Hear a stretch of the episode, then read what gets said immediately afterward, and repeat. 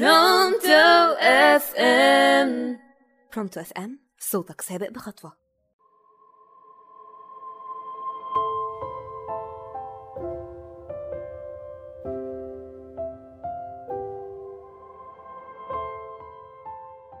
مساء الخير على أحلى مستمعين.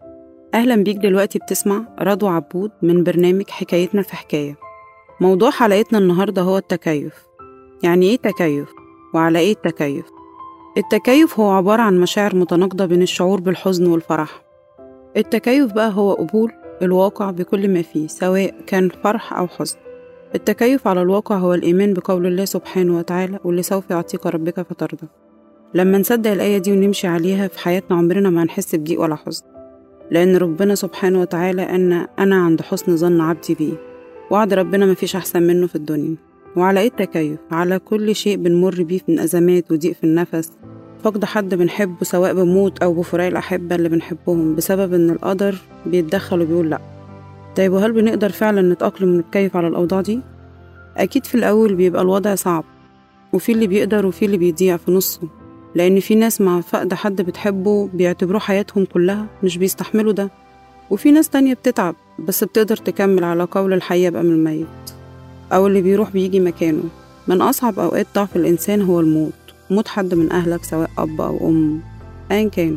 حد أنت متأثر بيه في حياتك ويروح أنت بتبقى مش مستوعب ده إطلاقا ورافض تصدق لكن مع الأيام وجع الفقد ده بيقل. لأن الموت بالذات هو أكبر وجع بيصغر مع الأيام حاجة بتتولد كبيرة وبتصغر مع الأيام. على عكس أي حاجة بتتولد صغيرة وتكبر مع الأيام. علشان كده ربنا سبحانه وتعالى أنعم علينا بنعمة كبيرة اسمها النسيان. مفيش حد بينسى بس الوجع بيقل. النوع تاني من بقى من التكيف هو التكيف بعد ضربة وجع من علاقة toxic.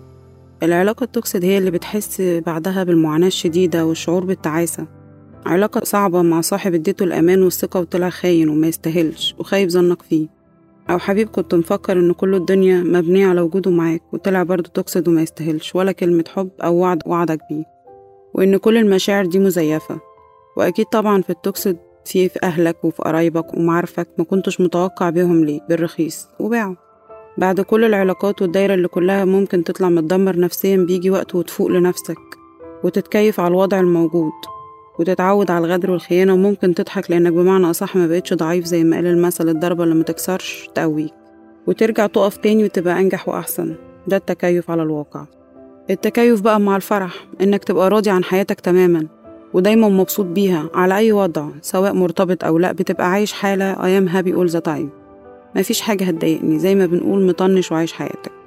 ودي أفضل حالة ياريت كلنا نعيش بيها. كفاية علينا تعب وإحنا واجب علينا نفرح ونسيبها على ربنا. وبكده تكون خلصت حلقتنا النهاردة. يا رب تكونوا استمتعتوا معانا. شكرا لاستماعكم.